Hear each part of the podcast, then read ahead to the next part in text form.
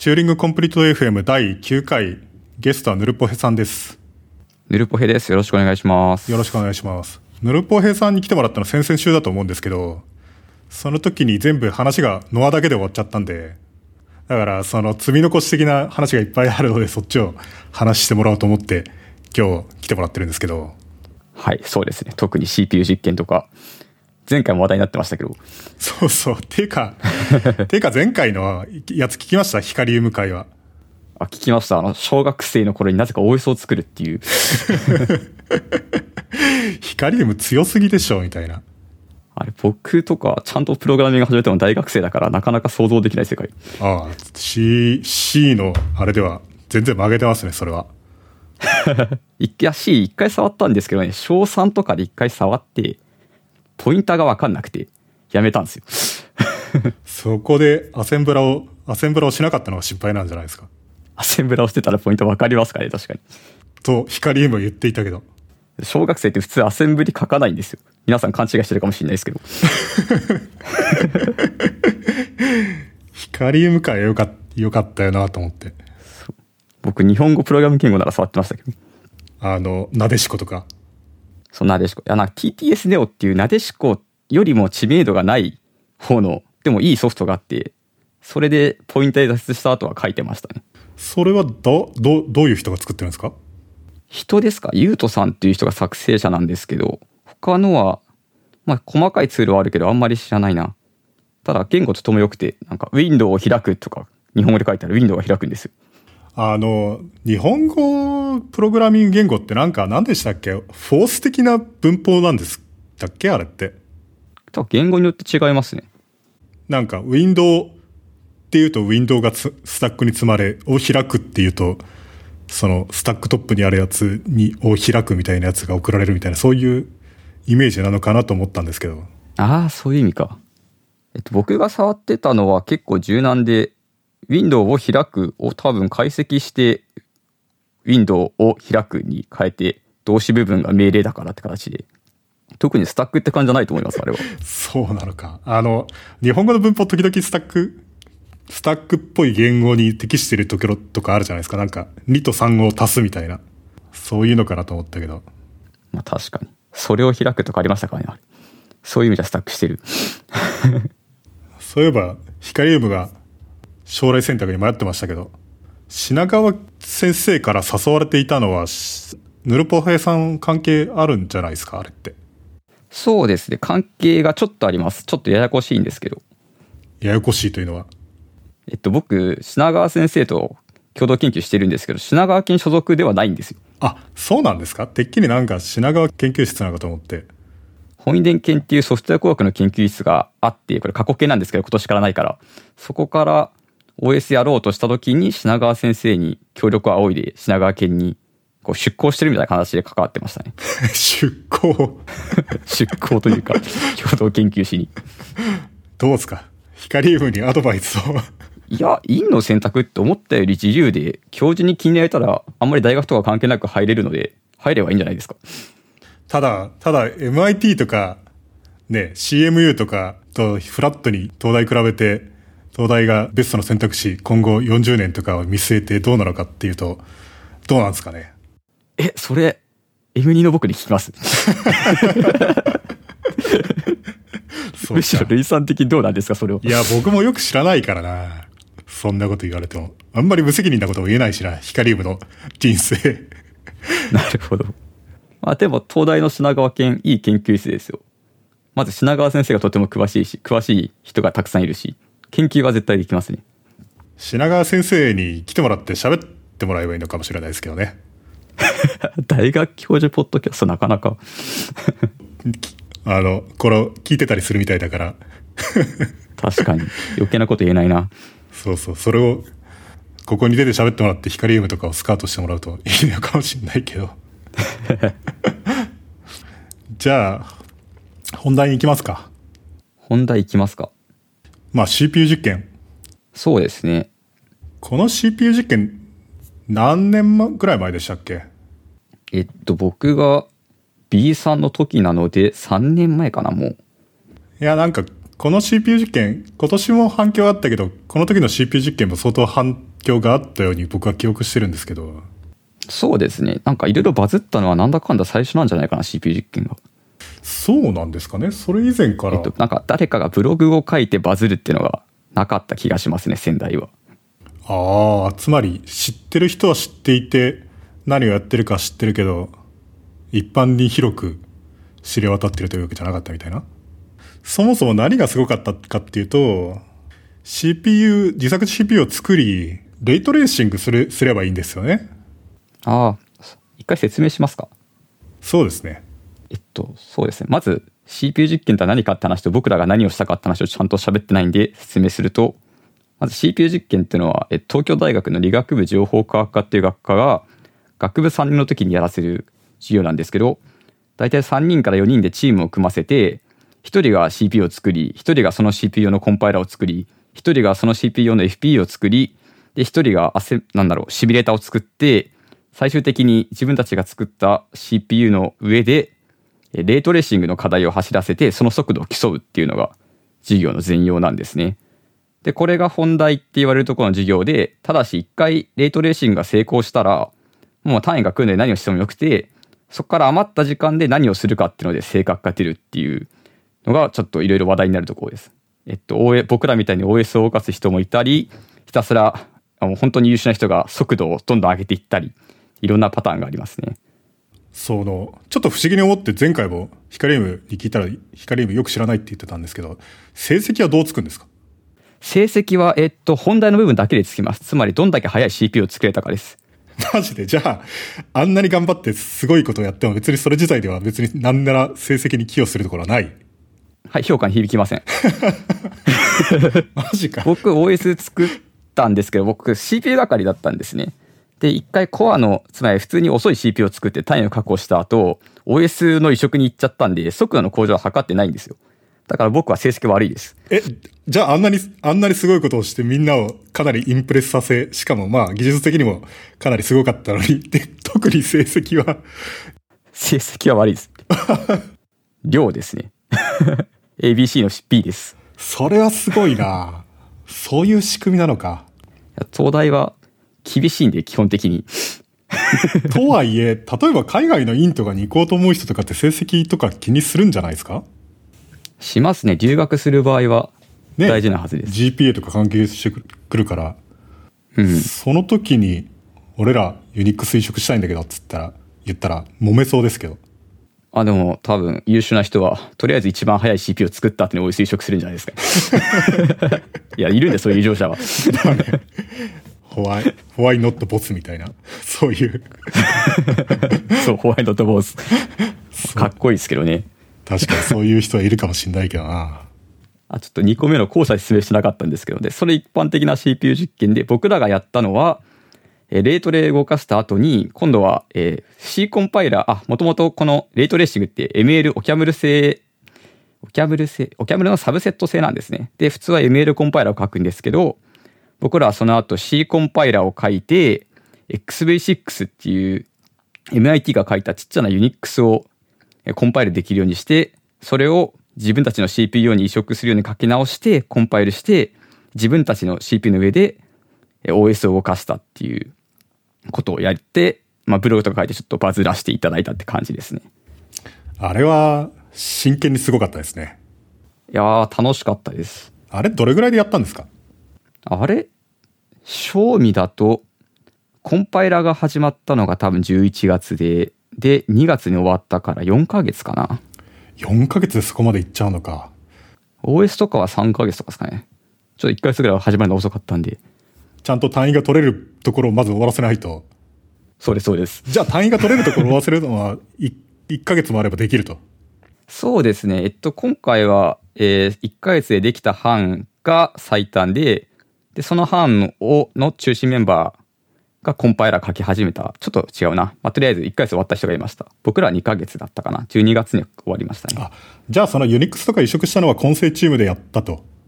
そうです。えっと、3、4人のチームからなるチームか何人かメンバー引き抜いてというか、勝手に集まって。そもそも一番最初のメンバー割合ってはどう、どうなってるんですか？え、どっちですか？えっと、本題の方ですか？本題の方は？本題の方は、えー、僕らの代は、さっきも言ったんですけど、CPU 係と FPU 係とコンパイル係とシミュレーター係です。それはランダムに決まるんですか？あるいは友達で決まる？立候補制ですね。なんか最初 TA が整理しながらそれぞれの班の割り当てを決めていく会があって、コア係やりたい人って言って CPU コアを作る人が決められて、次はコンパイルやりたい人という感じでどんどん割り当てていっていい感じに必要な数の班を調整するって感じです。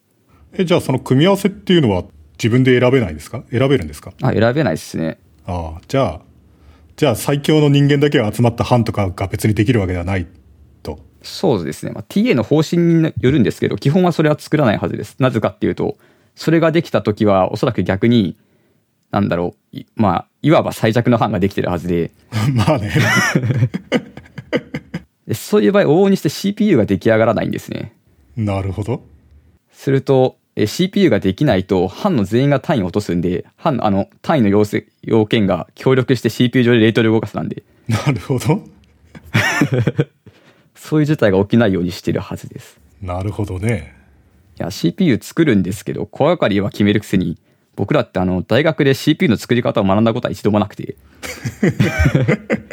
CPU を作れって課題が突然やってきて、どうするかは考えろって感じで班だけ作って、あの、崖の下に落とされるって形式なんで、あんまり範囲構成を考えずにやると本当に全員失敗しちゃうんで、そこだけは考えられてます。で、本読んでやるんですよね？あの、ヘネパタなりなんなりを。そうです、そうです。まさにヘネパタ読んで、パタヘネ、あれどっちだっけな？えー、パタヘネかな？簡単な方は。そのまんま、あれ本当にあの本を読んで本当に CPU を作ったら本当に作れるんだっていう、そうですよ。すごいな。え皆さんパタヘネ読みましょうよ。パタヘネで合ってることを今祈祈ってるんですけど、薄い方の本ですね。パタヘネ、ヘネパタって言ってるのはどっちがどっちなのかよくわかんなくなるんですけど、まあ、著者は同じ人で、ヘネシーパターソンですよね。ヘネシーとパターソンっていう人がやっていて、ヘネシーってね、この間までスタンフォードの学長だった人で、ミップスを作った人ですよね。そうです、そうです。多分。で、パターソンっていうのは、リスクを一番最初に作った人の一人みたいな感じのはずですよね。どっちがどっちかわかんないですけど、僕はちょっと覚えてないです。で、僕の記憶は確かだな。それで、パターソンとかはリスク5とかは最近やってたりとかするはずで、はいはいはいはい。今 Google にいるんですけどね、あの人確か。ヘネシーは、あ、ヘネシーもいるのか、そういえば。ヘネシーもそういえば、エリック・シュミットの後を継いでるから。マジか。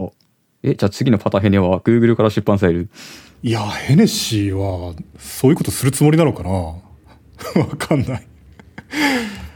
で、その CPU を作って、っていうか、その CPU、FPU 係っていうのは何なんですか？FPU は不動小数ってあの IEEE7、7の次は思い出せねえ、思い出せないけど、に、えー、7なんとか点なんとか、不動小数の規格に従って、えーっと、不動小数の加算、減算、掛け算、引き算、比較などを作ってくっつける係ですね。それはそれで重いんで CPU と分担してやることになってました。はあ、じゃあ CPU、CPU 係はある意味二人で？そうですね、ある意味。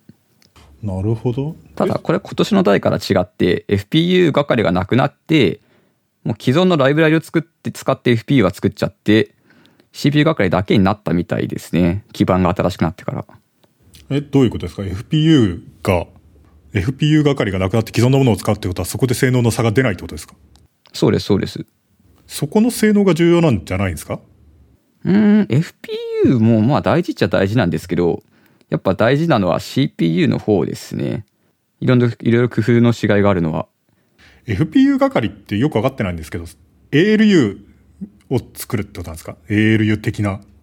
そうです ALU 的な、まあ、まさに FPU なんですけど ALU の不動小数点部分を作るっていうじゃあ CPU から別にそれを単に使うだけでいい？そうです、そうです。分岐とかは作らないというか、ステートマシンは作らないですね。いや、作る、作るんですけど、正確には。えー、なんだろう。概念としての、いやー、CPU 作ったことないからわかんないな作りましょう。作らないとな。なんか、浜地さんが、また浜地さんの話だけど、浜地さんが、なんか、CPU 実験に、その、横から参戦する、するのがいいんじゃないのかみたいな話をしていて、ああ、いいんじゃないですか。勝手に。で、なんかその、レギュレーションをまず調べないととか言って、なんか、東大の CPU 実験で何のボードを使ってるのかみたいなやつを調べて、で、同じボードを入手して、同じ時期に始めて、勝つみたいな。それ、厳しいっすね。同じボード入手が厳しいです、まず。同じボード入手がなぜ厳しいんですか？CPU 実験のために200万とか出す気があるんだったらいけますけど、え、そんな、そんなやつ使ってるんですか？ちゃんとしたボード使ってますよ、CPU 実験は。あの、学生が優秀なので、し、ボードが学生の性能を立足しないようになってます。基本的には。200万もするものを使っている。なんか、ちゃんとした高いやつを、メインストリームの安い、なんだ、廉価用のちっちゃいボードとかじゃなくて、本当に FPGA として使えるものを使ってるはずです。そうか。まあ、浜地さん200万は持ってると思うけど、でも200万出すかっつったら。で、な浜地さんなんか実際に、パワー PC 作ってましたよ。あ、そうなんですか？うん、パワー PC のプロセッサーを作っていて、OS とかは動かないんですけど、特権め、特権モードみたいなそういうのはないから。ただ、はい普通に計算する分には、パワー PC のインストラクションが別に普通に動くみたいなやつで、なんか普通にプログラムを送り込んで計算させれば普通に計算できるみたいなことやってたんですけどね。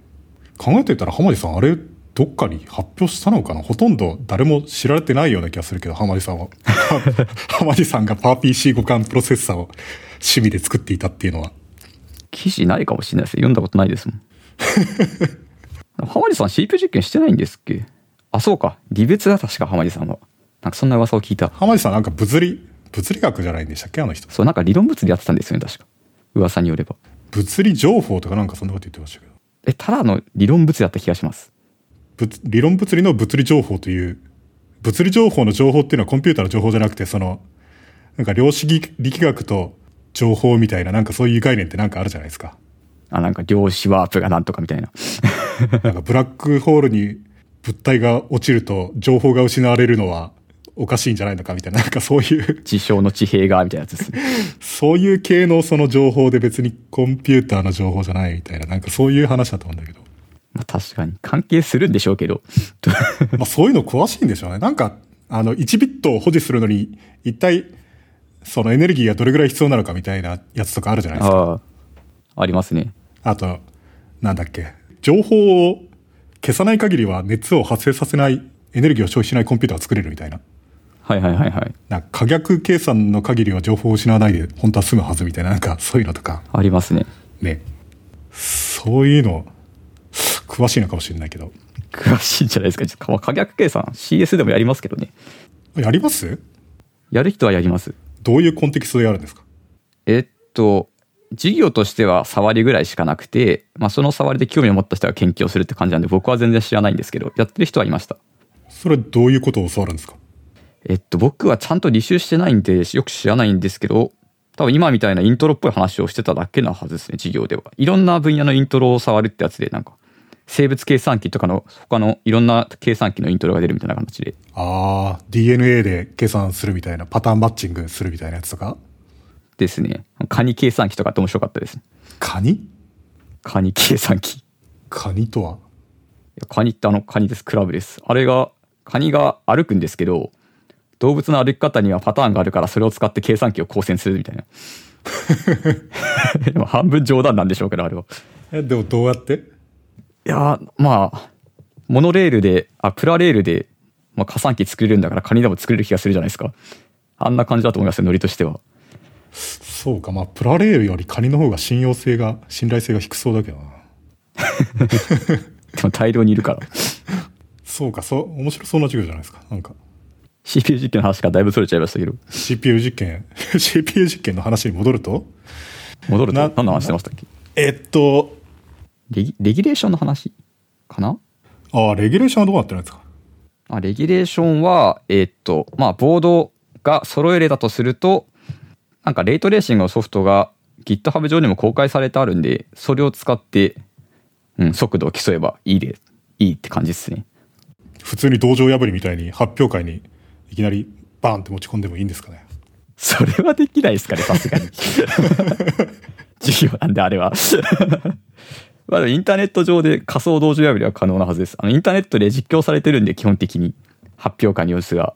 そこにそのハッシュタグに道場破りして、いや、俺の方が早いけどっていうのができますね。一番最速だったやつにさらに上回ったみたいな。多分学生と T から何やこいつと思われますけど。可能っすね。なるほどね。で、CPU を作ってっていうか、なんか、レイトレーシングをするわけじゃないですか。はい。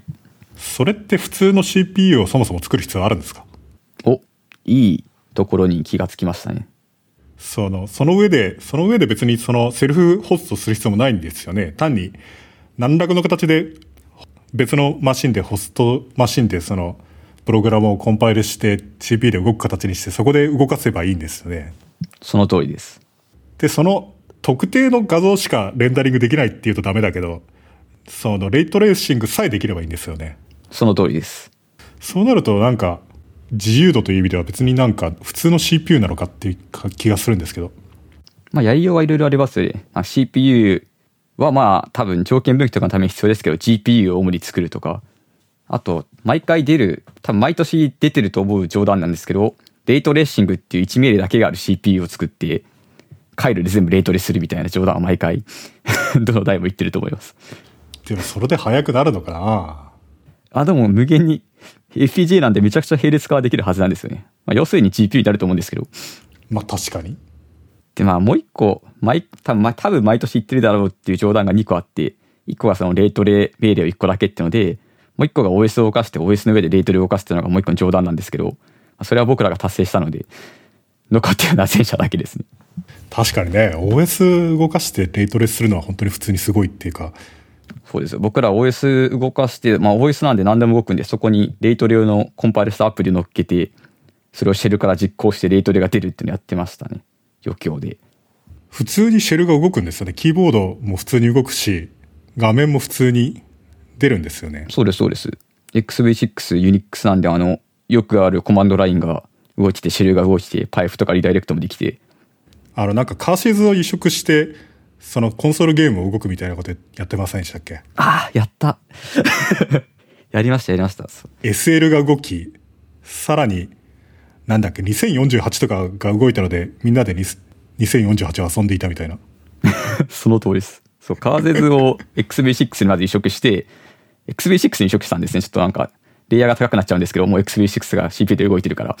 で、その XV6 に移植したカーゼズを使って、えー SL をコンパイルして動かして、あとは2048って皆さん覚えてるかわかんないですけど、なんか、どんどん数字足していって2048にするゲームをフルスクラッチで書いて、違うかな移植したのかな？忘れましたけど、FPGA 上で遊ぶってことやってましたね。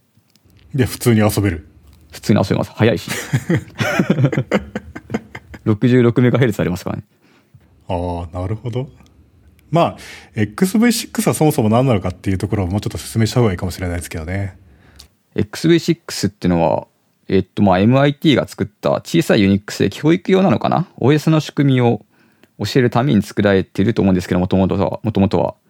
ちゃんとした Unix でマルチタスクもできるし、えーメモリの仮想格好とかでメモリ保護も入ってるし、まあ OS としていわゆる現代的な OS に必要だって言われる機能は全部入っている正真正銘の OS ですね。ページングとかも入ってるんですか？ページが入ってますよ。あ、知らなかった。なんか、XV6 って名前的には UnixV6? なんか広く配布された一番最初の頃の Unix、まあ多分当時はかテープとかで配布されたんでしょうけど、それのテイストを残したままというか、基本的にはそれを現代的な386プロセッサーに移植したっていうものが XV6 だという話だと思うんですけど、ああ、なんかそんなんでしたね。なんか理念としては。でも当時からページングってあったのかな？それともそれは足されたのかな？XV6 に。ページングどうだったっけな ?PDP なんとかですよね。11かな PDP11。PDP11 ページ、ページあるか？多分ちょびっとだけだけど。ありそう。ない、マルチタスクめんどくさくなるはずなんで、全部入れ替えたのかなそれとも。まあありえますけどね。まあ、XV6 は UnixV6 の書き換え X86 版だみたいな紹介結構されるんですけど、あれは結構間違ってて、今、ルイさんがおっしゃった通りあれなんですよね。えー UnixV6 のテイストを残して、一から作った OS っていうのが正しくて、あそんなに UnixV6 と互換性はないです。ちっちゃい Unix っていうのが一番正しい説明だと思いますね。ファイルシステムとかあれどうなってるんですか？ファイルシステムもなんかありますよ。普通の、えー普通の Linux っぽいやつかそうです。ただし、X86 なんで、H、I、あれですね、普通にハードディスク用に作られています。じゃあ逆に教育用って言っても学生は何足すんですかね？なんか結構完成しちゃってる気がするけど。システムコール足したり、あとファイルシステムが、なんだっけな、弱いところがあって、えーファイルサイズ制限が80しかないとか、80KB までしか作れないとか、なんかそういうのを拡張せよみたいな課題があるって話は聞いたことありますね。なんかディスク上で連続してるファイルしか作れないとかそういうあれがあったりするのかな？連続してなくてもいいんですけど、ブロックサイズが固定で、しかもブロックサブロックをチェーンする方法がないから、ああ。デフォルトでは。じゃあ単に1セクターに1個の i ノードが入っていて、そこから singly、そこから直接メンバーのブロックが刺されてるんだけど、 doubly linked にする方法がないから、そこの直接させるブロックのサイズでファイルサイズがなんか制限されちゃうとか、そういう、そういうことなのかな。なんか、そんな雰囲気でした。なんか僕それ、まさに宿題でなんかそれを実装させられたような気がするんですよね。なるほど。OS の授業で。なんか、まあ、ピントスっていう変な OS だったんですけど、その OS になんか、ファイルシステムがついてくるんですけど、一番最初のファイルシステムはなんかすごいヘボいやつで、ディスク上でファイルが物理的に連続していないといけないっていうのと、あとなんか、フラットなファイルシステムなんですよね。ルートディレクトリしかなくて、サブディレクトリみたいなやつがないみたいな。ああ、なるほど。で、そこにディレクトリを足し、で、大きいファイルを作れるようにし、みたいな。で、なんか大きいファイルを作るためには、1個の i ノードが1個のセクタに入ってるんですけど、はい。そこの、そこからそのセクタ番号をそこの i ノードに入れていって、で、ファイルを構成しているセクタをリストを作るんですけど、まあそれだと今言ったみたいに最大のファイルサイズというか、か、セクタの数っていうのが限界があるので、なのでなんか二重にできるようにしといて、指してる先が直接ファイルの中身が入ってるんじゃなくて、ファイルのうん入ってる先のセクタの番号のリストが入ってるみたいな風にしといて、で、3段ぐらいまでやらないといけなかったんですね、確かね。そうじゃないと、その、宿題の仕様、満たすべき仕様っていうのが満たせないみたいなので、なんかものすごい大変だったような気がするんですよ、それ。なんか OS の授業っぽくていいですね。そう。バグると大変なんですよね。あとなんかあの、ユニックスによくあるような、そのアトミックさを保証しないといけなくて、複数のプロセスが同時にクリエイトシステムコールを呼んだら、どっちかのクリエイトしか成功しないみたいな。だからなんかロックファイルみたいなやつっていうのはちゃんとできないといけないみたいな、なんかそういうのがあって、なんか大変だったような気がするけど、へえ。XV6 でどうなってたっけな？なんか、あった気がしないな。課題なのかもしれないですね、それも。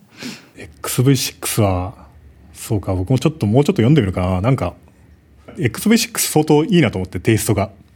その、素朴じゃないですか。素朴ですね。ね。なんか、キャットとか本当にリードしてライトしてるだけじゃないですか。その通りです。そういうのとか、昔はそうだったんだろうなっていう。うん。そう、そういえばそうですね。なんかユーザー空間のプログラムも XV6 に書いてあるから、いくつかありますね。CAT とか LS とか。しかもなんか、結構すごい人たちが書いたんですよね、あれね。ラスコックスとかね、そうだそうだ。ロバート・モリスとか。ラスコックスなんて、ちょっとどうにかしちゃってる人ですからね、あの人。超有名人。ラスコックスは Go の主要開発者、今は、今や Go のメインの開発者と言っていい、言っていいレベルに達してるんじゃないですか、あの人は。うん。Google で昔インターンしてたはずなんですよね、大昔に。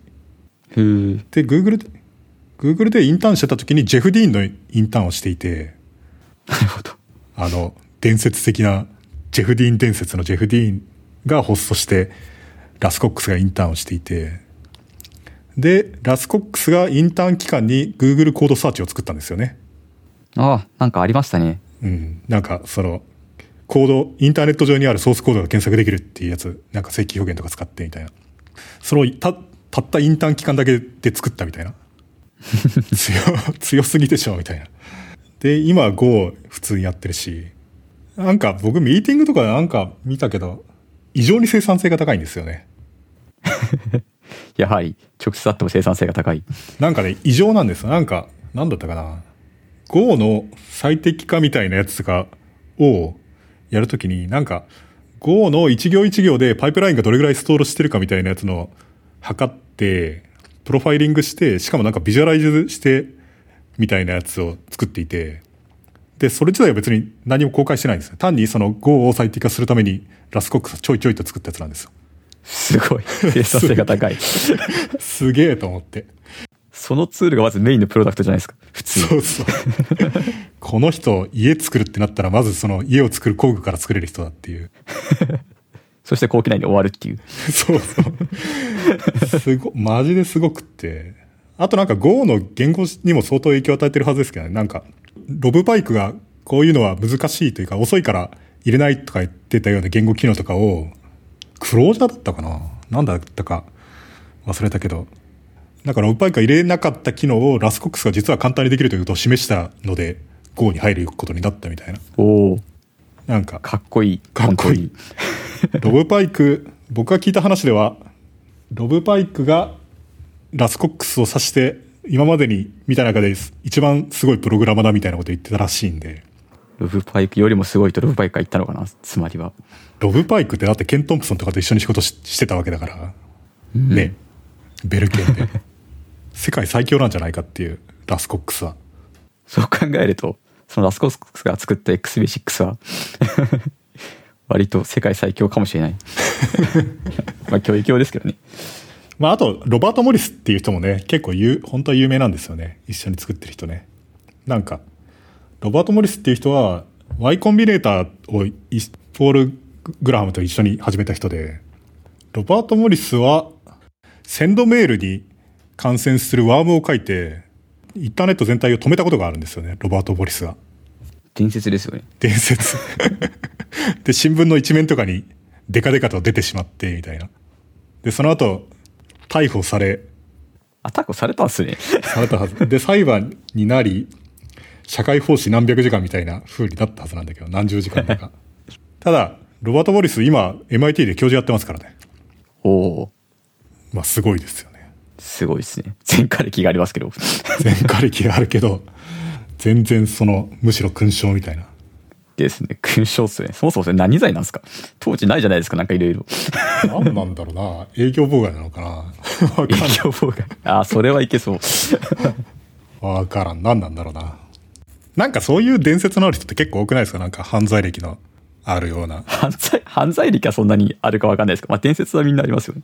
あの、マイスペース作った人、昔は Facebook よりメジャーだったソーシャルネットワーキングサイトのマイスペース作った人とかも、なんか、ハッキングしてましたよね。モデムとかの時代だから多分、ダイヤルアップでどっかにつなげて、勝手にログインしてなんかしてたみたいな。それがなんか、かなり本格的な事件に発展して、警察側では。で、なんか自宅をスワットが襲撃したらしいんですよね。本当かなってなりますね、それ。そしたら子供だったっていう。それ知らないですね。それを、それも結構すごい。子供だから罪に問われなかったのかもしれないけど。あと、問えないですよね。あと何でしたっけ？あの、ジョン・カーマックっているじゃないですか。あの、ドゥームとか作った。まあ、コンピュータグラフィックス界では神のような人なんですけど、まあ何せ、ドスの頃にドゥームとかは相当衝撃的なぐらいのグラフィックスだったわけで、今はオキラスにいるのかな？なんですけど、中学時代だか高校生の時代だかなんかの時に、学校に忍び込んでですね、パソコンを盗んできたんですよね。それで捕まって、なんか、鑑別所的なところに入れられたみたいな、そういうのが、関係ないじゃないですか、あんまり。そうそう。コンピューター、コンピューターが欲しかったなっていう。仕方ない。仕方ない。欲しかったな欲しかったなら仕方がない。いや、面白いですね。そうそう。いや、謎の情熱は感じますよ。社会的に許されるかとかは別にして。プログラマーなら多かれ少なかれそういうことやってる気がしないでもない。ちょっとね、しかもなんつうかね、その、うん、ちょっと常識に欠けているところもある人かもしれないだろうし、そういうのは、目的のためには手段を選ばない人っていいそうなイメージが。確かに、情熱的って形容はできますね。そう。いや、それがちゃんとした人になってるから、まあいいんじゃないかと思うんですけど。まあ、そういう、なんかいろんなことやりたくなる気持ちは分かって、あんまり伝説的な話じゃないですけど、僕も中学校時代は、なんですかね。中学校、情報の授業で PC 室に行って、PC のなんかいろんな授業を受けるんですけど、それで全員の生徒用の PC の画面を教師が監視してるんですよね、監視ソフトで。定期的に画面のキャプチャーを取って動画化してんのかな。で、それやってるから、こう、Excel とかの授業をサボって、フラッシュ動画倉庫とか見てるとバレるっていうシステムがあったんですけど。それ、中学校の頃、なんだっけな。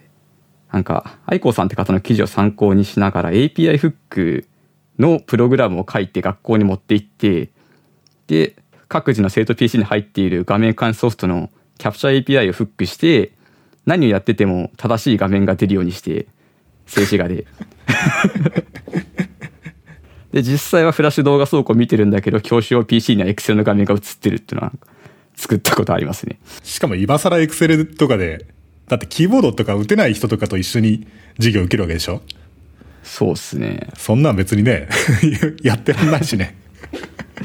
暇なんですよね、単純に。それ、API フックって何ですか？え、Windows の API をフックできる？そうです、そうです。え、Windows の API の何をフックしたんですか？えっと、詳しいのはいくつかちゃんと覚えてないですけど、一番大事だったのが、GetDC みたいな API がなんかあったんですよね。とりあえずなんか、スクリーンショットを撮る API を全部片っ端からフックして、どれが効いたかはわかんないんですけど、すべてのスクリーンショット撮れるやつに、スクリーンショットを撮る形の引数だったら、偽の画像を返すってことをやってました。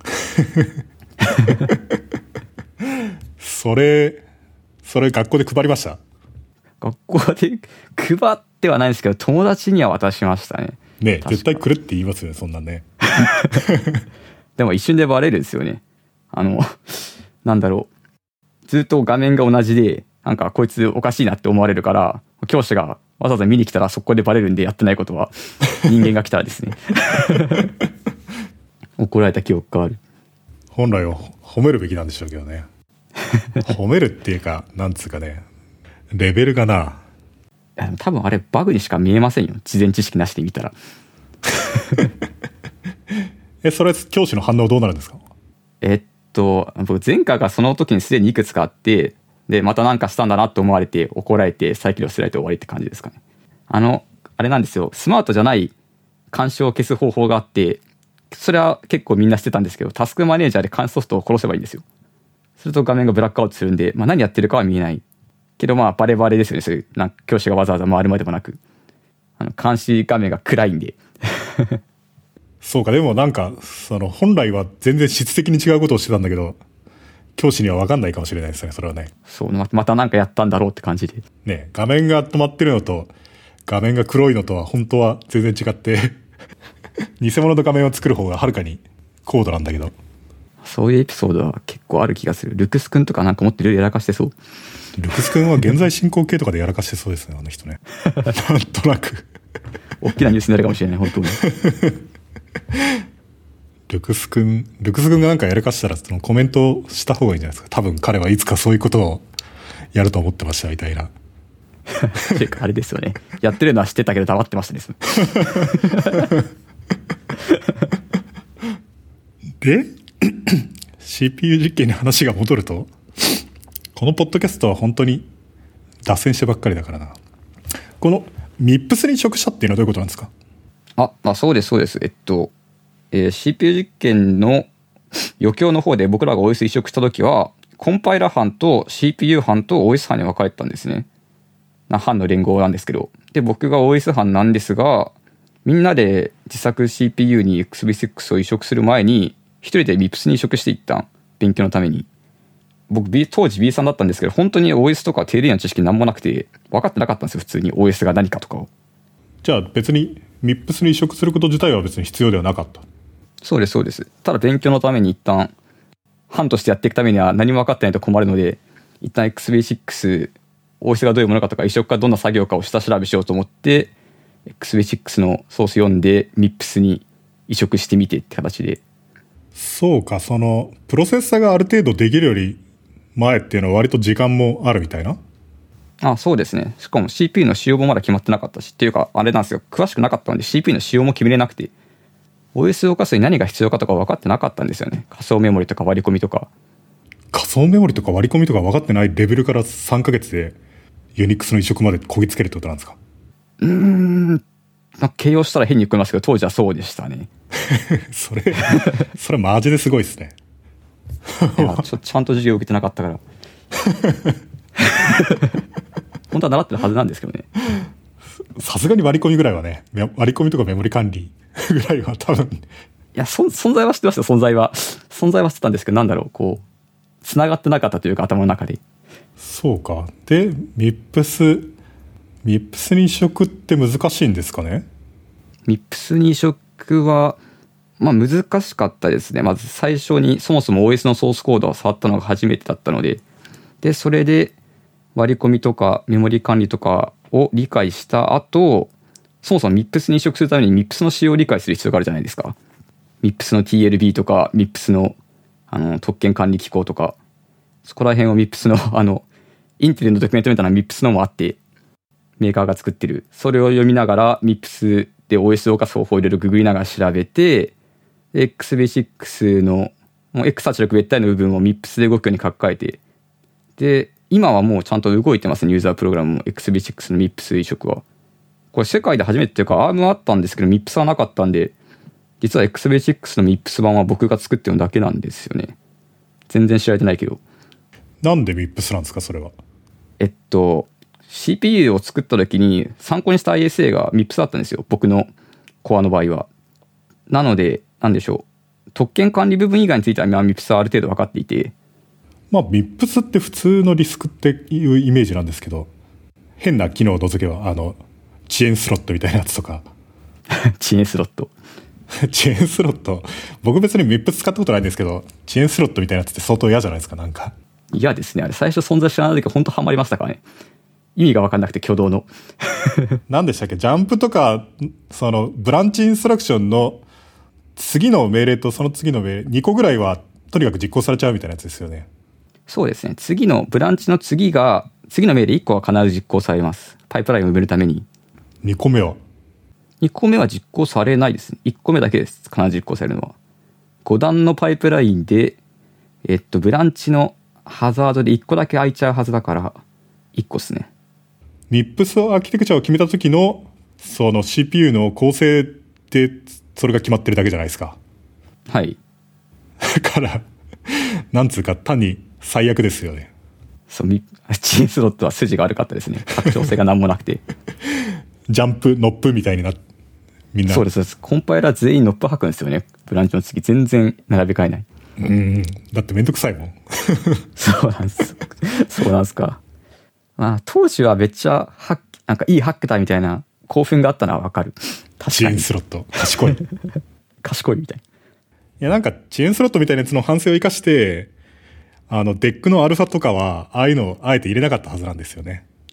アルファとかは一番最初から32ビットと64ビットの ISA とか両方決まっていて、で、将来を見据えて、代わりになんか結構アグレッシブで、例えば、そのメモリのコンシステンシーとかものすごい緩いとか、あと、なんか、バイト単位の命令、読み書きの命令が最初はなかったとか、そのなんか不便すぎて足されたはずですけど、その25年持つアーキテクチャというのを目指したんですよね。なんだけど、会会社自体が、アーキテクチャは25年持ったかもしれないけど、会社自体が25年持たなかったから、世の中から存在しないプロセッサーになっちゃいましたけど、悲しい。悲しい。ミップスか。まあ、ミップスは普通にメジャーだからな、未だに。まあ変な機能もいっぱいありますよ。まあ後付けで付けられたからかもしれないけど、割り算掛け算がめんどくさかったり、割り算掛け算がめんどくさいというのは？なんですかね、割り算掛け算専用の結果レジスタみたいなのがあるんですよね。汎用レジスタに入らないんですよね。割り算掛け算の結果が。掛け算とかで、あの、桁が上がるじゃないですか。32ビットかける32ビットやると。で、それで、え、そういう桁が変わる演算をえ格納する特殊レジスタが2個あって、それぞれ結果上位、上位ビット、下位ビットたちになってて、で、それに対して何かしようと思ったら、そういう特殊レジスタから汎用レジスタにロードする命令みたいなのがあって、そういうのをいちいち読んで結果を汎用レジスタに持ってきてから処理するみたいなのをしなきゃいけなかったですね。なんでそういう構成になってるんですかね？な、なんでですかね？後付けだからなんだろうか。あり得る。FPU というのは全然物理的に別のものになっていてトランスファーしないといけなかったとか？ああ、多分それですね。FPU 別ですもん、規格として多分。全然入ってない中には。他に特徴、これは別に悪い特徴じゃないんですけど、TLB がソフトウェア TLB なんですよね。ああ、なんかそうだった気がする。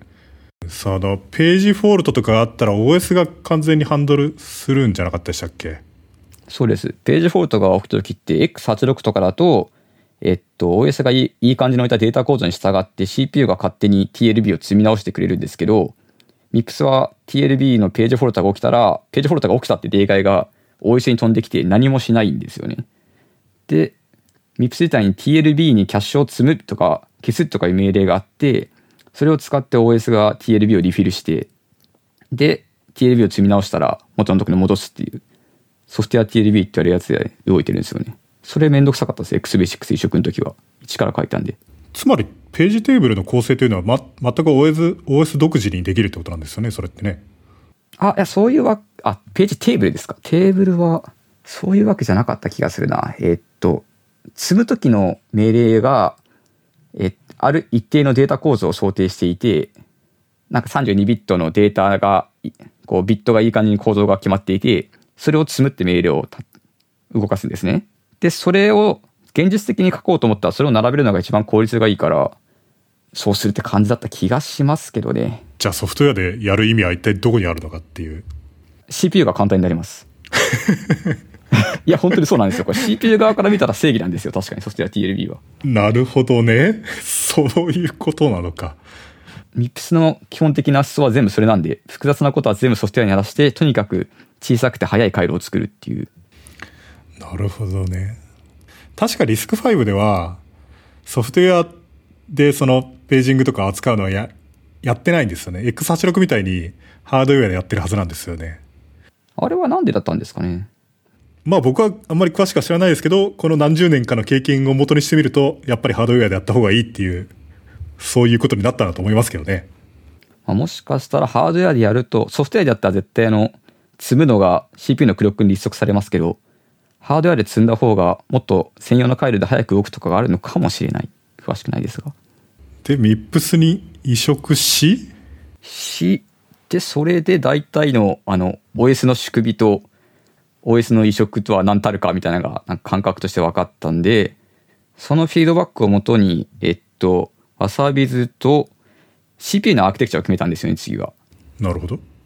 あの、システムコールとか、割り込みハンドラーはどう動くかとか、そういうアーキテクチャを決めて、で、仕様を、OS に必要な仕様を策定して、また、今度は OS さんは今度は僕だけじゃなくて3人ぐらいで OS 移植始めて、で、コンパイラーはコンパイラーで XBasics をコンパイルできるようにどんどん作業をそのまま進めて、で、えーコア係はコア係でその仕様に基づいて CPU を作るって感じで。それ、コンパイラがない状態ってどうやって OS の移植を始めるんですか？どうしたっけな？書き換えてた気がしますね。コンパイル通らない場所をひたすらコメントアウトしたのと、コンパイラーはコンパイラーでエラーじゃなくてなんか無視するみたいな挙動にしておいてみたいな感じかな。そもそもね、コンパイラだって、一から書くかどうかっていうこと自体が検討課題なわけだから、いろんなやり方があるわけじゃないですか。LLVM を移植するとか、LCC みたいな小さいコンパイラーを移植するとか、一から書くっていうのはむしろアグレッシブな方針だと思う思うんですけど、でしたでした。ね、え、えってなるような選択肢じゃないですか。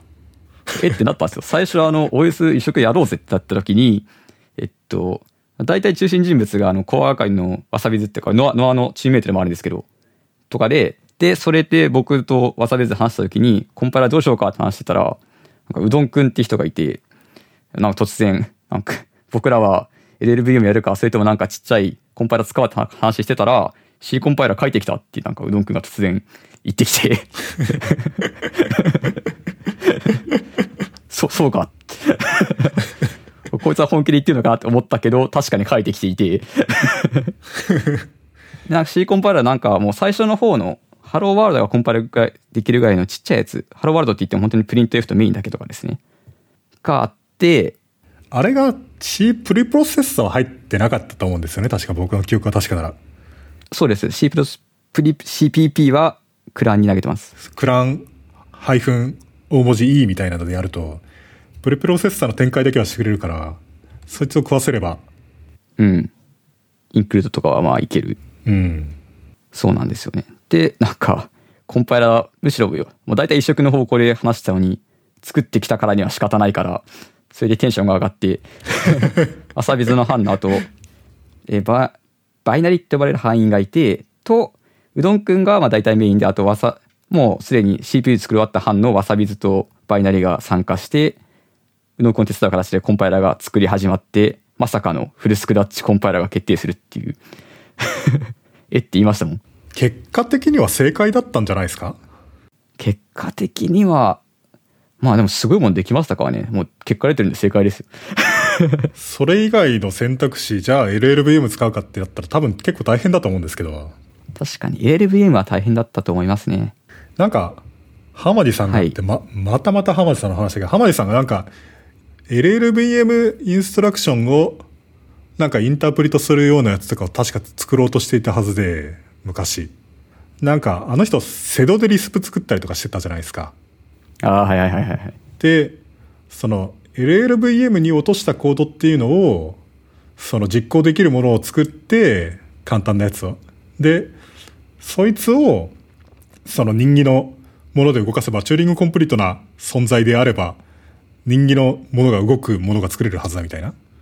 なので、LLVM ビットコードをセドに落とすみたいなことも可能になるはずだみたいなことをやっていたはずで、ただなんか、何気にし LLVM のインストラクションたくさんあって、大変みたいな。それで、あの、あれに結局なったんですよ。あのなんか、ELVM に。なんかあったじゃないですか、なんか。浜地さんありがますあります。作った。ELVM とかなんか、24ビット仮想メモリ空間で命令が10個だかなんかぐらいしかないみたいなそういうやつで、LLVM だと命令が多かったみたいなやつの反省を生かしてなってるはずなんだけど、あれ、頭いいっすよね。あれ、あれは、それなりに一世を風靡しましたからね。あの、風靡しましたね。面白いですもん。だって、C コンパイラーが Brainfuck 吐く。あ、そっか、ルイさんも関係してるんですよね、全然。8CC ですもんね。そうそう。あの、 Brainfuck 上で僕のコンパイラーがセルフホストとかできるらしいですからね。できた、できたのかな？実際にやったはず。すごい時間かかって動いたはずですよ。C++ テンプレートとかでも、その C コンパイラーが動いたはずですからね。ああ、まさに今のうどんくんの話です。そうそう。このうどんくん、えっと、C コンパイラーを書くって言って、それ持ってきたうどんくんは、その後、この先ほどの ELVM を使って、C++ のコントエクスプレッションかな？まあ、大枠で言えばテンプレートで、コンパイル時コンパイラーを作ったって言って話題になりました、一回。なんか、どっかの大学の先生がチューリングマシンにも、チューリングマシンにも実際に移植したみたいなことをやっていて、授業で使ってるんじゃないのかという説もあるんですけど。ああ、なんかバックエンドありましたもんね。そうそう。あれのバックエンドとか、なんか、すごい一時期作るの流行ってたじゃないですか。あやってました、やってました。ねあれ、もうちょっと、でもまだまだもうちょっとやってほしいこととか僕はあるんですけど。なるほど。例えば、その、ライフ、ライフゲームバックエンドとか作ってくんないかなと思って。あ、ないでしたっけ、あれ。ライ、ないかもなうん。ライフゲームってチューリングコンプリートなんですよね。はい。だから、ライフゲームを、ライフゲームって人間の計算ができるはずなんですよ。はい。で、誰かのなんか白論で、僕はなんかこの間読んだんですけど。なんか、実際にチューリングマシンを、その、ライフゲーム上に実装してみたみたいなやつがあってですね。それが白論なのかっていうとよくわかんないですけど、え、出力なんなんですか？そのライフゲーム世界の中に実際にテープがあってですね、あその物理的にビローンって伸びてあ、なる。るほど。で、テープヘッダっていうのが、その世界の、二次元世界の中にあってですね、そいつが、テープヘッダがその上を動くんですよ、テープの上を。なるほど。なので、本当にチューリングマ、本当に普通にて無限テープの上を動くチューリングマシンなんですよ。なるほど。あ、その、そのレイヤーで、レイヤーっていうか、その見た目でエミュレーションされてるんですね、もうチューリングマシンが。そうそう。チューリングコンプリートであることを証明したんじゃなくて、単に本当にチューリングマシンを、そのライフゲーム上で作ってみたっていう。まあでも、チューリングコンプリートの証明って大体そんな感じじゃないですか。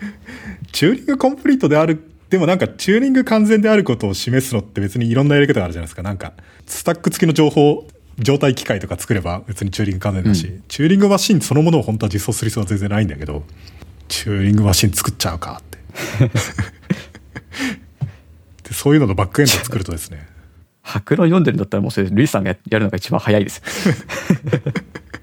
普通読んでないですそれは。考えてみたらチューリングマシンにコンパイルするバックエンドがあるわけだからそれを実際にライフゲーム世界にコンパイルするやつを作ればそのまんまトランスレートすれば動くはず。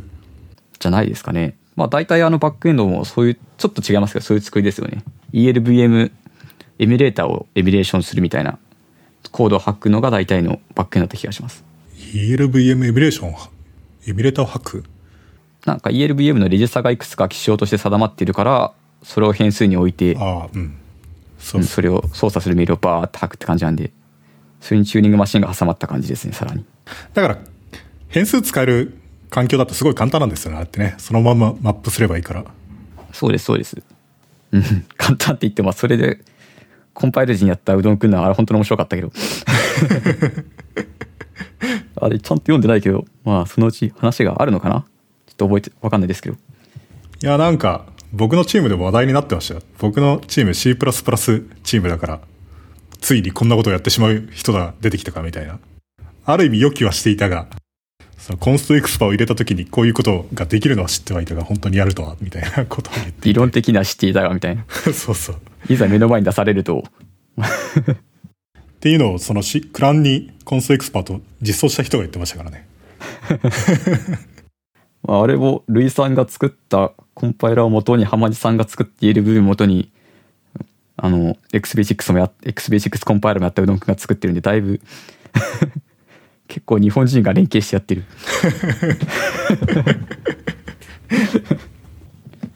何でしたっけ？コンパイラーか。そうコンパイラー作った。コンパイラーを作り。でそれ何の話だっけ？どんな流れでし流れ流れだったかって話でしたっけ？まあうどんくんがコンパイラーを作ってきたところまでそうです。なコンパイラの元が来たんで、それをどんどん成長させていって、その横で、えー僕らは、その時はまだ僕は MIPS に移植してたのかな？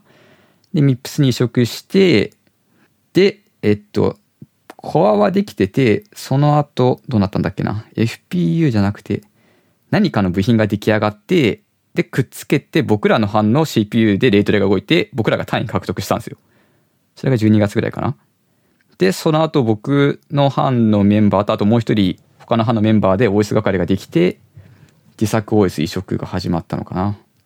で、その頃にはだいたい XBasics をいくつかコメントアウトすれば、12月頃ですね、コメントアウトすれば、うどんくんのコンパイラーで、えー XBasics がコンパイルできるようになって、それって OS 作る CPU 作るってなるとツールチェーン作んないといけないですよねつまりアセンブラ作りおそらくディスアセンブラとかなんかあとリンカーもいりますよねはいはいはいはいはい。そういうのも作んないといけないわけですよねそうですね。作ったんですか？作りましたよ。リンカ、リンカどうするか問題とか、シミュレーターがデバッグ機能がちゃんとないときつい問題とか、いろいろありましたけど、OS 係の人と、あと、えっと、コンパイル係の中のバイナリって人が、もともと作ってたアセンブラを元に、まあ、いろいろ足していきましたね。なリンカーが割とリッチな機能が必要で、そこは僕が書いたな、確か。どういうオブジェクトファイルっていうのは普通にバイナリのフォーマットなんですか？ああ、オブジェクトファイルはすごい原始的で、もう命令列がバーってあります。でリロケーションは？リロケーションは、え、リンカがやりましたね。なんか、じゃあリロケーション用のテーブルがどオブジェクトファイルに入っていてうん、どうしたっけな？ち、どうしたんだっけな？違うな。えっと、全部のソースをインクルードして1個に cat してからコンパイルしたのかな。ああ。そうそう。それは割と普通によくある方法ですよね。その初期のプラットフォームにおいては。たとえ例えば今 WebAssembly とかその状態のはずなんですよね。あれ？まだそうなんですか？うん、LLD を移植してるはずなんですけど、それがまだその、みんなが使うっていう状態には達してないはずで、かなり使えるはずなんだけど。なるほど。で、今はどうしてるかっていうと、全体のファイルを最後にガッチャンコして、LLVM に一気にコードを生成させるみたいなことをやってるはずで、まあ、それで動くんですけど遅いみたいな。ということはリンクはいらないってことなのか。まあ、ちょっとだけ必要だったはずです。えっと、いくつか必要なシンボルがあって、えっと、そのシンボルの値をリンカーの引数で指定するように書き換えたのかな、僕が。ああ、アンダースコアテキストとか。そうです、そうです。なんか、せいぜい人間ができるような数しかシンボルがなかったんで、それを引数で与えてあげて、あとはハードディスクイメージとかをメモリ上にくっつけて、リンカーがそれをシンボルのアドレスを入れてみたいな形で作ってましたね、確か。ローダーとかってどうなってるんですか、それって？アプリケーションのロードは、えーっと、結構、あまりいじることはなくて、えーハードディスクのイメージをメモリ上に展開しているように作ってあるので、XV6 の OS 機能が、えー仮想的なハードディスクとして扱っているメモリ空間から、いい感じにファイルシステムが勝手にファイル読んできてくれて、うまく動きますね。OS なので。じゃあ、まあ、当然スタティックリンクしかないわけですよね。ああ、そういう意味か。なるほど。そうですね。スタティックリンクしかないです。じゃあ単におもむろにバイナリを特定のアドレスに読み込んできて実行開始すればいいだけみたいな？その通りです。仮想メモリ空間を切り替えて。ていうか FPU 作ん、FPU じゃないや、MMU 作んないといけないから、MMU とかってどうやって作るんですか？そうなんですよね。こう CPU もすごくて、えっと、普通 CPU 実験の CPU ってレイトでさえ動けばいいんで、特権命令とか仮想機構とかないんですけど、僕らは OS 動かす必要があったので、そういうのを含んだ仕様を策定していて、MMU と割り込みがちゃんと載ってるんですよ。CPU 実験史上初かどうかはちょっと自信がないんですけど、まあ、せいぜい2回目ぐらいのことで、で、それをちゃんと作ってて、ハードウェアの、ハードウェア TLB の MMU がちゃんと載ってるんですよね。まあ普通にすごいですよね。すごいです。で、これすごくて、この CPU 係ってさっきから言ってるんですけど、CPU 係一人しかいなくて、あの、わさびずだけが CPU で、一人でなんか全部作ってるんですよね。作らされてるってのが最後の正しかったんですけど、すごいななん CPU 作り始めるのが遅くて、ちょっとなんか、最初の方わさびずがコンパイラー手伝った関係で、誰も人員が残ってなくて、CPU に割り当てられる。ほで、気づいてみたら CPU 係はわさび一人しかいなくて、最後の方文句を言いながら一人で作り続けて、もうすごい苦しいハードウェアのバグに、バグっていうかもうハードウェアの故障、故障というか、なんですかね、ハードウェアのエラッタかに悩まされながらひたすら毒、ジュースを吐きながらデバッグしてましたね。CPU 作るのは結構本当に大変で、えっと、そもそも FPGA って皆さんあんまり触ってないから分かんないと思うんですけど、こうパソコンと違って一家に試合ないんで FPGA は。えっと、FPGA 上に HDL って言われている若干ソフトウェアみたいなプログラム言語みたいなもので回路をかけるんですね。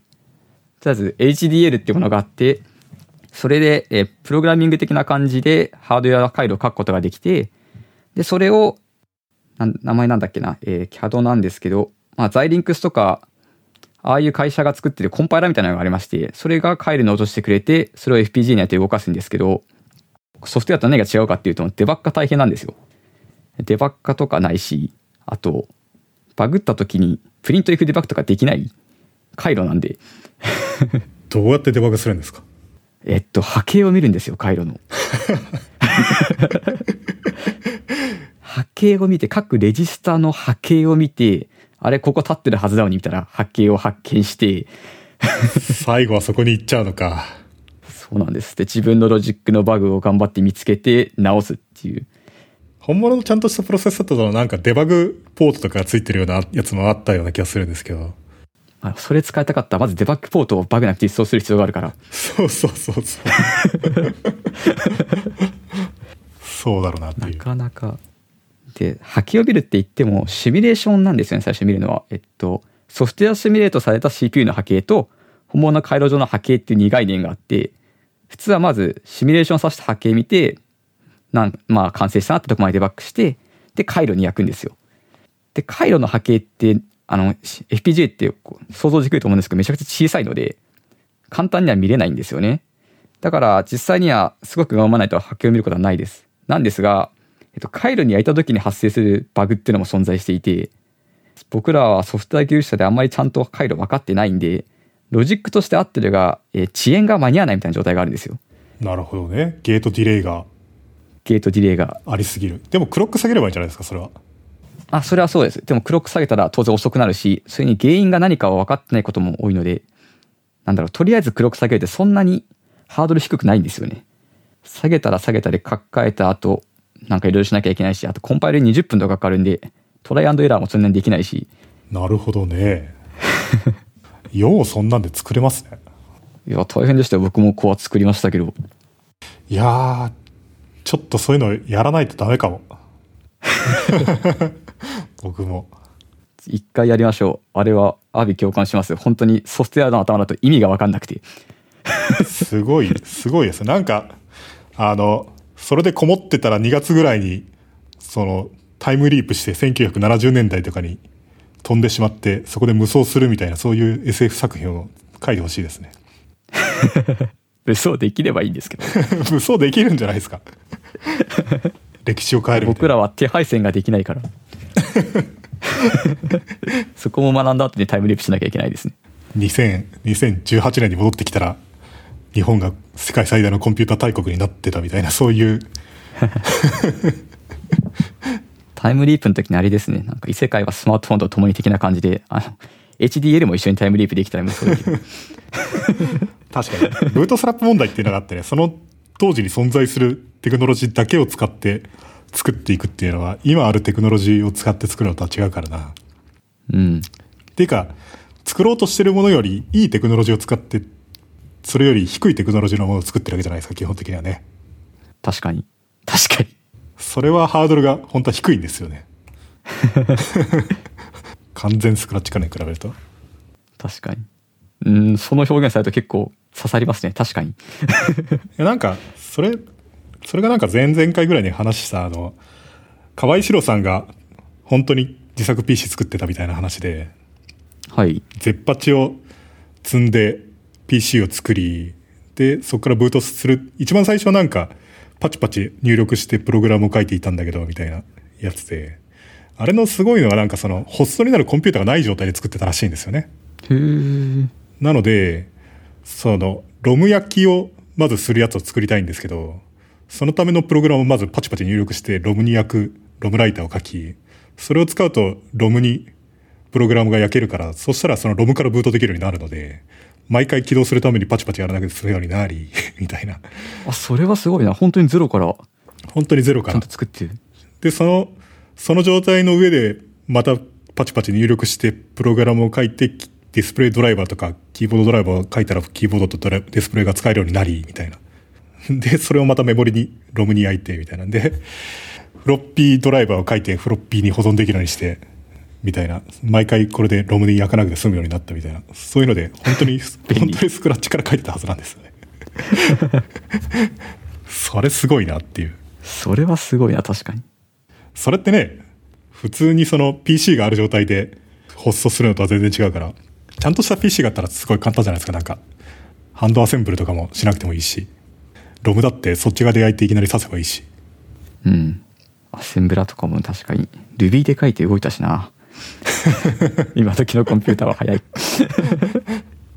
あと何でしたっけ？あと、なん、なんか読み返してみたんですけど、ブログを。XV6 でファイルが 80K までしかいけないから、それより大きいファイルが作れなくて困ったけど、デバトラとして書いたらよかったみたいな話とか。ああ、そうですね。あれは何だったっけな？えっと、最初の方で言ったんですけど、XV6 はファイルサイズ制限があるんですけど、ファイルシステムがかかるのがめんどくさかったというか、えっと、この問題がちゃんと発覚したのが、最終発表の3時間前とかだったのかな？最後の余興として、あの、OS 上でレイトで動かして、レイトで動きました、どうやってやろうって話になってて、あの、課題は CPU 上でレイトで動かすなんですけど、僕はあの、混合班はそれに対して、CPU 上で一旦 OS ブートして OS のシェルでレイトで叩いてレイトで出たら超かっこいいじゃんって話で。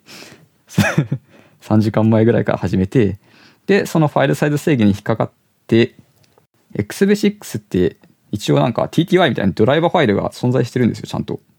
それはつまり、その段階で初めてレイトレーシングプログラムを自分の OS で動かそうとしたと。そうですそうですえ、2048とかその前に動かしてたのに。そうそうですね 優先順位はちょっっと確かにわからない。SL とか2048とか動かしてたのに、肝心のやつっていうのは3時間前。3時間前に問題発覚。SL とかの方が楽しかったから。レイトでも一回動いてると見てるんでね、感動一回しちゃってるんですよね。なるほどね。なるほどね。CPU で動いたって言って。それでなんだっけな。えっと、デバイスファイルとしてレイトレのプログラムを作って、えシステムコードのリードとかライトに対して、えっと、ファイルシステムを無視してバイナリ変から値を返すようにしたのかな。じゃあカーネル内に読み込まれてるメモリから単に返せばいいみたいな。そんな感じでしたね。それで表示はどうするんですか？そこでビットマップ表示できるんですか？その OS 上あ。画像は出ないんですけど、僕らは CLI だったんで、えビットマップがバーってバイナリが吐かれるので、それを受け取って他の CP、PC で、で画像表示って感じでしたね。それはじゃあ、ビ、あ、そうか、ビ、ビットマップか。まあビットマップファイルならそんなに作るのも簡単というか、ちょっとヘッダ足すだけですよね、あれってね。うん。正確な PPM とかいう形式を使った気がします、僕らは。PPM ってテキストでしたっけ？テキストでした。バイナリ形式もあるんですけど、なんかあったような気がする。うん、僕も覚えてないですが、なるほどね。すげえな。しかし3時間前っていうのもすごいな。確かになんで3時間前から始めたんだろうな。なんか理由もあった気がしましたけど。すげえな。やったことは全部話したかな？どうだろうな。ああ、そうだ。OS の上で C、アセンブラーも動いてたんですよね。あ懐かしい。おうセルフホスト。セルフホストはできなかったんですけど、C コンパイラーが動いてないので、しかも C プロセス、C プリプロセッサーが来ないとダメでしょそのために。そうですね。まあ、書けばできるけど。?8CC ってプリプロセッサー乗ってるんですか？そう考えると。あれはありますよ。うん。あ、すごい。なんかね、C プリプロセッサーってのはなかなかひどいもので、その、C の企画とか読んでも作れないんですよ。ものすごい簡潔にしか書かれてなくて、簡潔っていうのはいい表現ですけど、実際にはあれを読んでも書け、作れるようなつ、あれになってないんです、スペックに。で、ところがなんかその、唯一僕が見つけたスドキュメントはですね、なんかアルゴリズムそのものが説明してるやつがあって、そのアルゴリズムの通りに実装すると、なんか作れるってやつがあって、で、どうも既存の C プロプロセッサーとかはそのアルゴリズムに従って作ってるっぽくて、それに従えばコンパチになるんですよね。実質の標準ですね。実質の標準。だからそれがなんか摩訶不思議な動きをするから、C プロプロセッサーわからんなと思って。まあその通りに実装すればいいんですけど。なんか不思議な動きですか？なんか覚えてます？うーん、なんかね、基本的なアイデアとしては C プロプロセッサーというものはトークン展開をするんですけど、そのトークン展開をするときに無限ループにならない範囲でなるべくたくさん展開しようとするんですよね。で、それがどういうことかというと、自己言及になってるようなやつとか、展開結果に間接的に自分が含まれるようなやつってあったら、そこはで最近は止まるんですよ。で、それがどうやってるかっていうと、C プロプロセッサーから出力されるトークンにメタ情報みたいなやつがついていて、それがその1トークンごとに自分がどのマクロから生成されたっていう名前がのリストがついてるみたいな感じなんですよね。で、そのセットがあってですね、その集合に含まれるマクロでもう一回そのトークを展開しようとすると展開されないみたいな、そういう動作になっていてですね。まあ、それだけを聞くと、まあ普通にありそうなんですけど、ただ、コーナーケースがいっぱいあって、例えばなんか C だと、トークンの融合とかできるじゃないですか。なんか、シャープシャープとか使うと、そうすると A シャープシャープ B で AB っていうトークンになったりとかして、じゃあその時にそのセットはどうするべきなのかみたいな。うん。で、あとなんか、うんなんかいろんなコーナーケースがあって、で、ちゃんとやらないと、なぜか libc がロードできないけど、libc っていうか stdio とかなぜかロードできないけど、何がおかしいのか全くわからんみたいな、辛い、辛い感じになるんですよ。じゃあ CPP やっぱむずいんですね。CPP はね、めんどくさい。あの MSVC の CPP ずっとバグってるんですよ。ああ、なんかっぽいですね。このノアの時に困ったんですけど Windows に移植した時にもともと GNU かクラン用に書いていた、えーななんだろうないい感じに展開するマクロが動かなくなって何調べてもうまく動くようにしか思えなかったからなんかググったらバグだって書いてあって そんなに C プロプロセッサーを酷使してたんですか？えっとシステムコールの定義のマクロがいいなんか面白いんですよね可変調マクロを使っててほ可変調って言い方が悪いのかな？えっとひ引数の数によって動作が変わるマクロを書いてるんですよう。ああ、なんかね、うん、トリッキーな書き方をすればできるんですよね、それってね。そうです、そうです。なんか僕最近書いた気がする。ダメなんだよ。どうやるんだっけ？なんかすごい、なるほどっていうやり方をするんですよね。うん、すぐ忘れるけど、一回理解したらなるほどって感じのやつ。何段階かマクロ展開するんですよね。可変調引数の位置を使っていい感じに長さによって発行される関数が違うように書いてみたいな感じですね。そうそうそうそうそうそうそう。なんか、うん。MSVC はあれが動かなくてなんだっけなバーグス可変調引数のバーグスが展開された時に間に、えーコンマがあっても1個の引数として扱われちゃうっていうバグがあってバー、えっと可変調引数でバーグスをもらってきたマクロが他のマクロにそのバーグスを渡した時に中にコンマが入っていれば複数の引数になるんですけどクランとか GCC は。と MSVC だと常に1個としてしか扱われなくて動作が変わっちゃうと問題がなんかずーっとあるらしいです。何年も前から。それって割と重大なバグじゃないですか？重大なバグだと思うんですけどなんで治ってないんですかね。つまりマクロ引数をそのまんま別のマクロに渡すやつっていうのがそのマクロ引数がまとまって1個の文字列というかトークンになっちゃうってことなんですよね。トークンというか。ちょ記憶が怪しいですけどそんな雰囲気としてはそんな感じだったはずです。そうか。なんかそれはあんまりよろしくないな。でこれは確か1回対処法があってバーグスをもらってバーグスを返すだけのマクロを1回かませるとうまくいくみたいな感じだった気がします。なんかわかる気がする。ありそう。いやーまあ何でもそこはバグってると思わなかったからなかなか疑わなかったんですよねコンパイラーを。まあね。なんか非標準の動き使ったかなってむしろ思っちゃって。C++、C++ で書いてるんだったら使わなくても済むじゃないですかそれは。まあすいやでもマクロで使った方が簡潔でしたねあのマクロは。あそう。なんか最近はテンプレート可変調のテンプレート引数っていうのも取れるしなんかかなりマグロを使う機会っていうのは減ってるようなイメージがあるんですけど確か最大の問題はあのマクロが、えっと、関数の名前を生成してたことだと思います。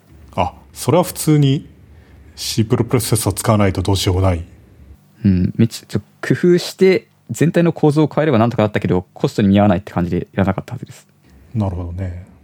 まあ、あるいはそういうことをやりたいのであれば、ソースコードを生成する、なんか、スクリプトかなんかを書いて、そいつで C コードをバッて作って、普通それを普通にリンクするみ、コンパイルするみたいな。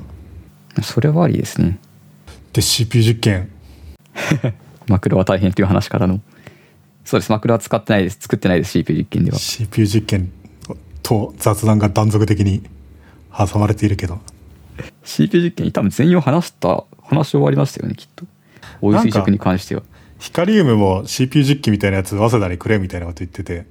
あとなんか、慶応でも CPU 実験的なものがないわけじゃないけど、こういうレベル感にはなってないみたいな、なぜなんだみたいなことあったんですけど、いやー、一重に多分あれですよ。教授の、教授の残酷さが足りないからじゃないですか。いや、うちの学科容赦ないんですよ。まあ、CPU 実験がそもそも CPU の作り方を学んだことないのに作れって言わされるし、なるほど。他にもちょっとこれ面白いエピソードがあって、ブログには載ってるんですけど、関数論理型演習っていうのがあって、えっと、関数型言語をやるんですよ。オキャムルの書き方を習ったりとかそういうやつですね。で、関数型のプログラミングを習うっていう。でそれの終盤にハスケル入門って全3回の回が僕は題はあって、まず1回目でハスケル入門するんですよ。なんかハスケルの文法はこうで、関数はこうで、こうこうですみたいな感じで、基本を習って、ほうほうと言ってその回終わって課題出して終わるんですけど、第2回目からなんか様子が怪しくて、はい、ハスケについては分かりましたね。では、片目レベルメタプログラミングをしましょうみたいな会が始まって、なんか、カタモーフィズムはこういう定義です。さあ、これを満たす関数を構成しなさいみたいな問題がバーってきて、で本当にそれが難しくて、え地下っていう、えっと、理上の学生が集まって、いつでも入れる学生のたまり場があるんですけど、そこに徹夜して課題やりましたね、多分。いや本当にこれ分かんなくて少なくとも僕は。なるほど。周りの人に助けてもらいながら。それはなんていうか、やれば、やればできるというか、やらせればできるみたいな。やらせればそうあの誰かが死んでも構わないっていう気が気概があれば多分やれるはずなんですけど。でもこれオチが第3回目なんですよねこのハスケルの話はで、第2回さ難しかったのに、第3回目で、なんか、ハスケルででは、えーハスケルの処理器を作りましょうみたいなのが始まって、おかしい。俺は、ず前の第1回目でハスケルに入門したばかりのはずなのに、なぜか第3回目で処理器を課されているみたいな感じになっていて、どれぐらいのものを書くんですかそれって？あハスケルの処理器ではなかったかもしれない。えっと、ML のサブセットかなじゃあまあ型推論をしてそうです。型推論をして、えー型がちゃんと通ってることを確かめた後にインタープレーターを動かすって感じなんですけど、なんかそれが1回で課題が出て終わるっていう。いやー まあそういうのが強い理由なんでしょうけどね要するに宿題の出し方が足りないっていうまあ大変ですけどね、学生は。まあそれがいいんじゃないですか？まあでも結局全員なんとか生き残ってますし、生き残ってるよな。ちょっと不正確なこと言ったかもしれない。生き残ってない人もいるんじゃないですか？全員が別に大学って生き残れるというわけではないだろうしそもそもどこでもそうですね。まあでも、理想が賢いところというかいいところは、そのさっきの地下っていう空間に大体学生がいて、聞けば答えてくれるんですよ、分かってる人が。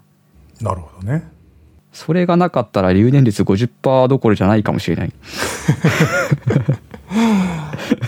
本当でもそれはいいかもなその TA じゃないかもしれないけどある意味手厚いサポートというかそうです、そうです。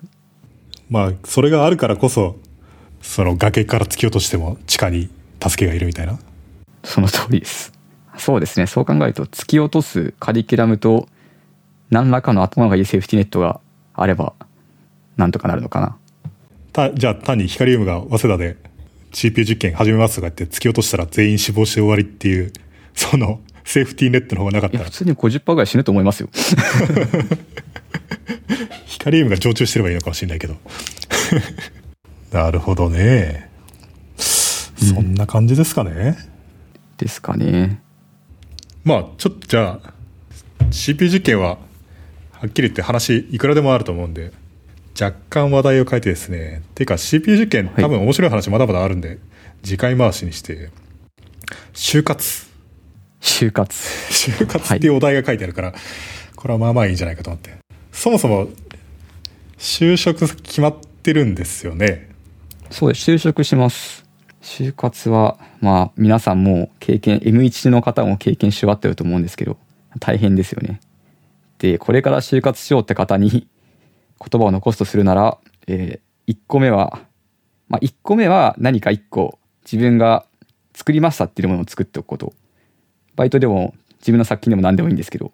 で、これが終わった人に言いたいのが、2個目の、今日プロやれってことです。今日プロ 今日プロです。アルゴリズム本当大切なんで。それはどこのコンテキストで重要ってことなんですか？えーコーディング試験です。ああそれは本当にそうかもえっと、コーディング試験用の対策本もあって、それを直前にするって方法ももちろんあるんですけど、普段から今日プロしておいたら、なんだこの簡単な問題っていう問題しか出ないので、コーディング試験は。まあだってね僕とかがコーディング試験とかしてるわけでしょ？で僕とか別に競技プログラミングしてないから競技プログラミング強い人が来たら僕の方が全然ねそれは負けますからね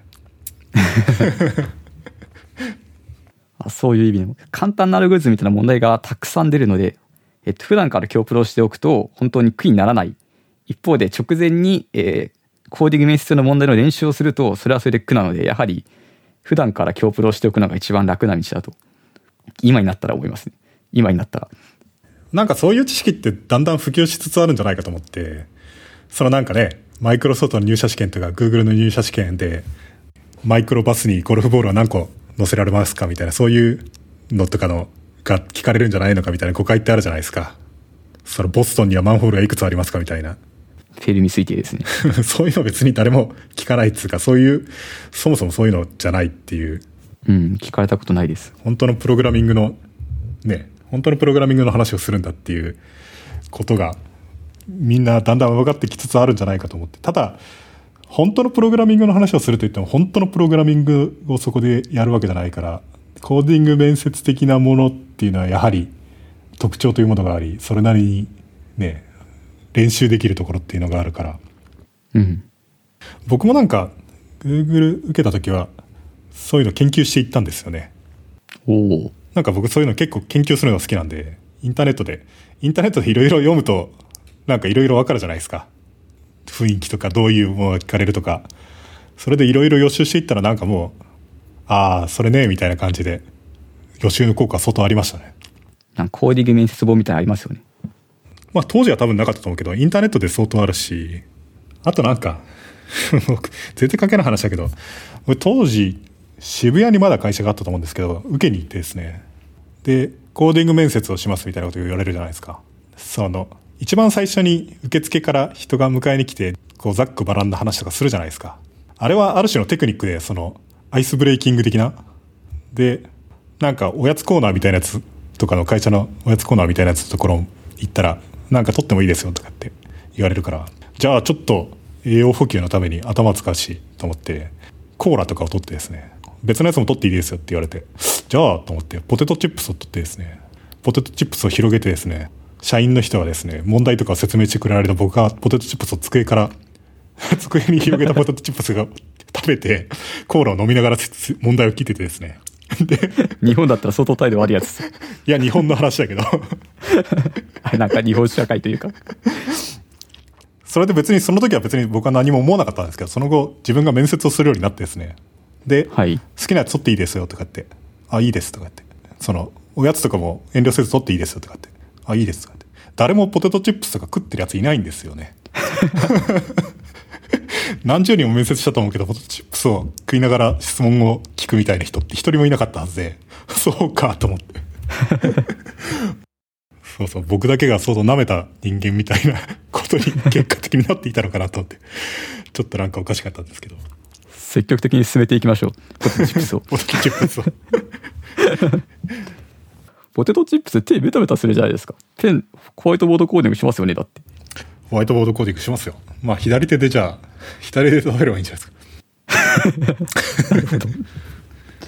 そんな感じだったんですね。で、まあ、京プロ、面接、就職のために京プロ。まあ、そう、そうですね。でも単純に京プロの考え方普通に大事じゃないですか。京プロと言いますか、計算量ですね。ああ、まあ、普通に役には立つと思いますね。うん。本当に普通に役に立つし、やっといて損はない上に、えー、っと、なんだろう、就活の時に必要になってしまうから、普段から強プロしといたら楽ですよ、という感じですね。強くなる必要はないんですよね、コーディング面接だけだったら。慣れておくだけで。そこまでマニアックなことは聞かないですからね。そうですね。うん。じゃあ、まあ、こんなもんですかね。じゃあ、えっと、はい。まあ、毎度のお願いになりますけど、チューリングコンプリート FM は、なるべくたくさんの人に聞いてもらいたいと思って作ってるので、えー、ツイッターで紹介してもらったりですね、あるいは周りの人に勧めてもらったりですね、ブログ等で紹介してもらえると助かります。ハッシュタグは、えー、TCFM です。チューリングコンプリート FM、略して TCFM, TCFM です。えー、よろしくお願いします。よろしくお願いします。じゃあ、えー、今日のゲストはヌルポヘさんでした。ありがとうございました。ありがとうございました。